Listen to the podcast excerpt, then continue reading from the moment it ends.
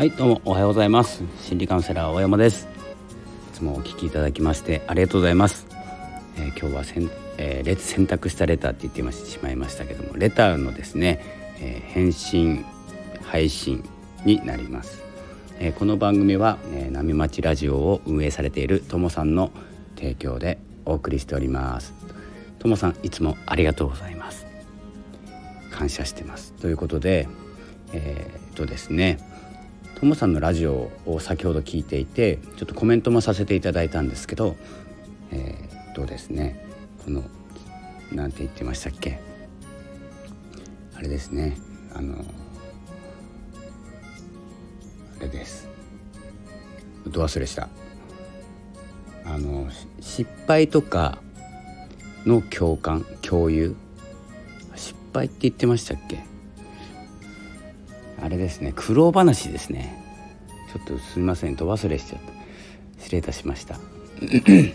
えっと苦労話をですねあの波待ちの時とかですねサーフィンの苦労始めた時の苦労というお話だったんですけど何回かに分けて放送しているようだったんですけれども、えー、苦労話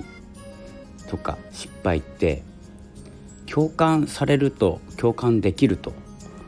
関係性って一気に縮まるって思うんですよ。えっ、とですねこのスタイフで失敗した話とかだからあの、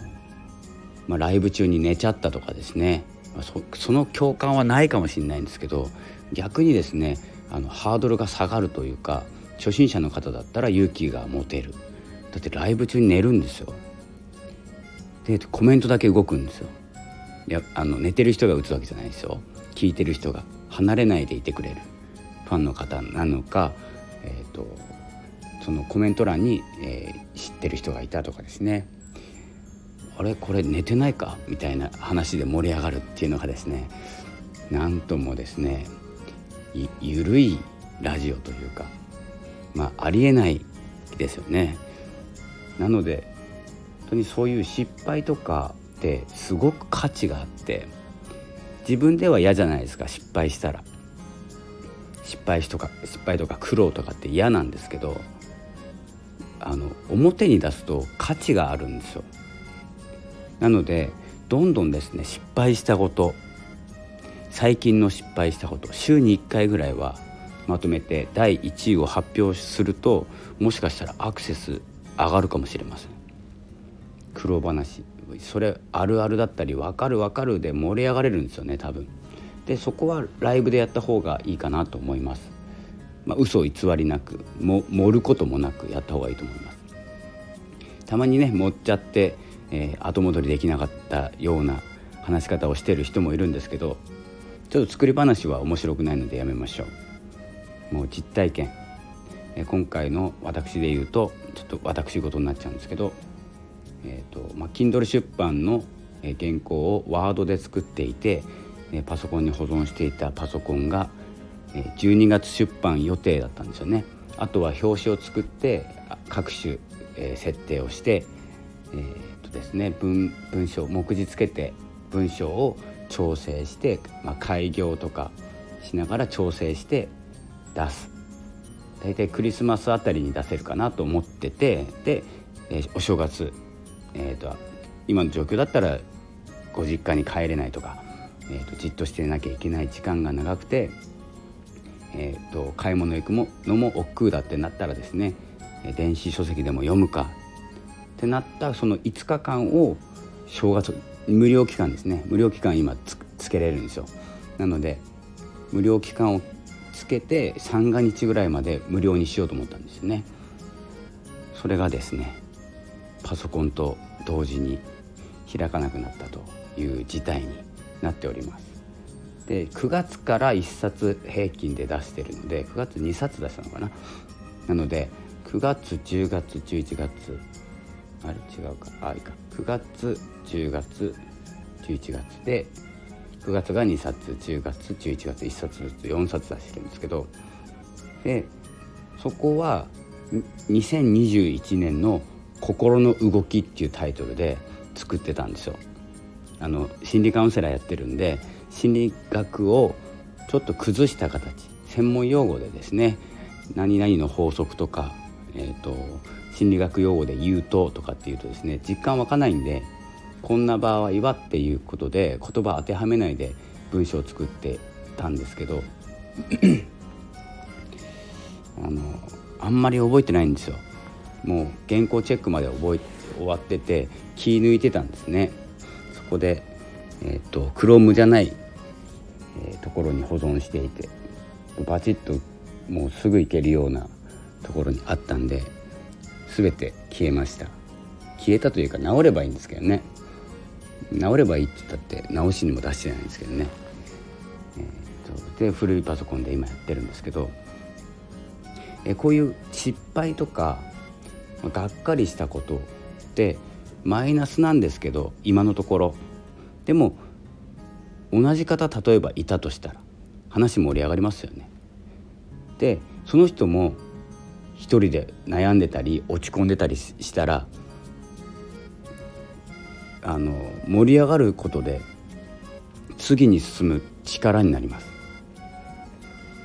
えー、ということでですねちょっと違う話しちゃいました、えー、レターに返すって言ってたのにレター読んでなかったですね。では後半レターを読んで、えー、それに回答して終わりたいと思います、えいただいたレターなんですけれども、えこんにちは質問です、え人に伝わる文章のコツポイントはありますか？あります、え、あります。ということで私は文章屋です、え、執筆屋です。で、え、調和師なんですよ、えー、なので、えー、この、まあ、質問に答えたいんですけどえあの隠さず言うと隠さずっていうのはあの何かに包みながら伝わりやすいように言うとですねちょっと時間かかってしまうのでちょっと極端に言っちゃう場合もあります。この質問に関しては。時間がもったいないので。えっ、ー、と人に伝わる文章のコツっていうのはあのあるんですけど伝わるのは読んでいただいた読んでいたいただいた方の半分だと思ってください。でそのまた半分はどうしているかというと,、えーと伝わってませんのが半分いらっしゃると思った方がいいです。全てです文章もラジオもそうなんですけど伝わりやすいことをお話しする伝わりやすい文章を、えー、書くコツもありますでもそれが見づらいとか聞きづらいって半分います。から好きが半分嫌いが半分だと思った方がいいです。なので、うんと、最高点は50点です。なのでその50点、えー、伝わるコツっていうのはまあ、読みやすければいいですし、えーと、あ本当に文面の話をするとあの丸で区切るとか丸の打ち方点の打ち方、えー、開業の仕方などどこにでも載っていることがあります。それは多分ライティングの教科書一冊読めば書けるんじゃないかなと思いますけどそれで、読みやすいかというと50点しか取れないんですよ50以上はいかないと思ってくださいなので書いてその僕も批判いただくんですけど批判っていうのかな？あの読みづらいとか聞きづらいとかっていう人もいるんですけど必ず半々います。なので出すべきなんです。読みづらいか読みやすいかってなのでライティングの教科書かあのあれですね。書きたいことが書きたいことを書けばいいっていう本読んだ方がいいかもしれないです。それあのえーと、マーケットインかプロダクトアウトかっていう問題になってきて、えーと、どちら自分が出したいことを広めたいのかニーズを探ってそこにポイントでいくのかっていうお話にもなっちゃうんですよ。結構簡単なようで簡単じゃない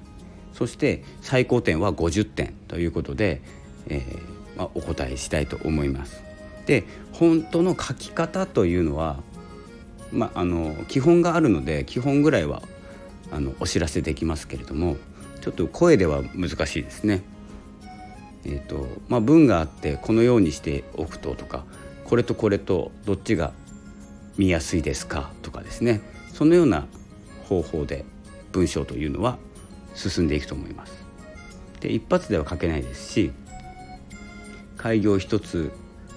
でもそうですし漢字とひらがなのバランスもそうですし、えー、そういうことを言っていけばですねあの読みやすい人に伝わる文章ですねあの伝わるって言ってるんですけど読みやすいですからあの読みやすいと伝わりますから。で読みやすいまでに行くまでに読んでもらうための表紙だったりあの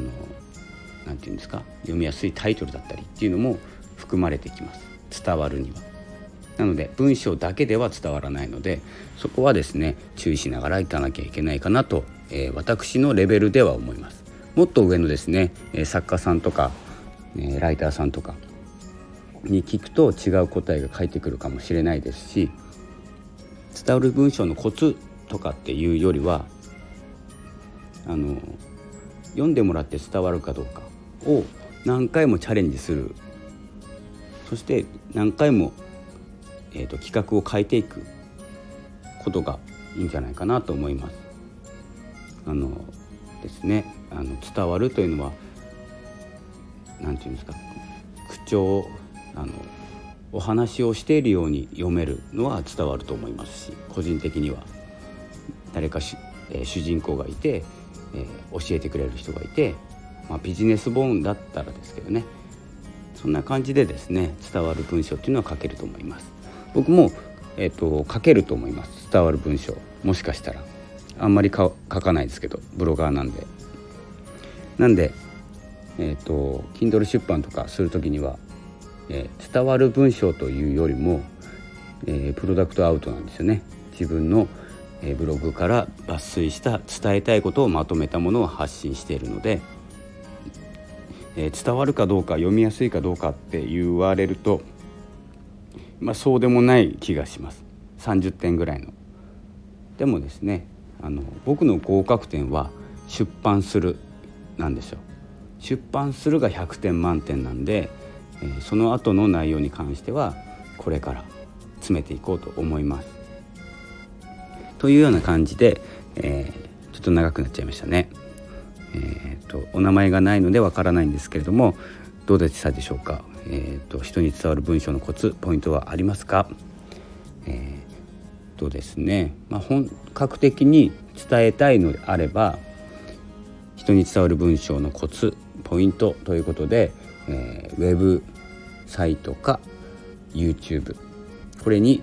答えが出てます。答えに向かいたいのであればそちらを見るとえ正解により近くなるんじゃないかなと思います。ですが最高点は50点です。ということで、えー、もしですねブログの書き方とかだったら、えー、もっとですね詳しく教えれるって言ったらちょっと言葉が良くないのであのお話しできるかと思います、えー、そんな感じで、えよろしいでしょうか？えー、人に伝わる文章のコツ。もしですね分かりづらいとかお前は本当は文章屋じゃないだろうとかですね本なんか出してんじゃねえよとかですねいろいろあのあると思いますのでよければまたコメントなどいただければお答えいたします。答えたくないものに関しては、えー、見事にスルーしますのでお気をつけください。ということで本日はレターに返信というタイトルでいきたいと思います。レターの方も本当にですねこういうあのことをいただければお話しすることも増えますのでありがたいです。感謝してます。ということで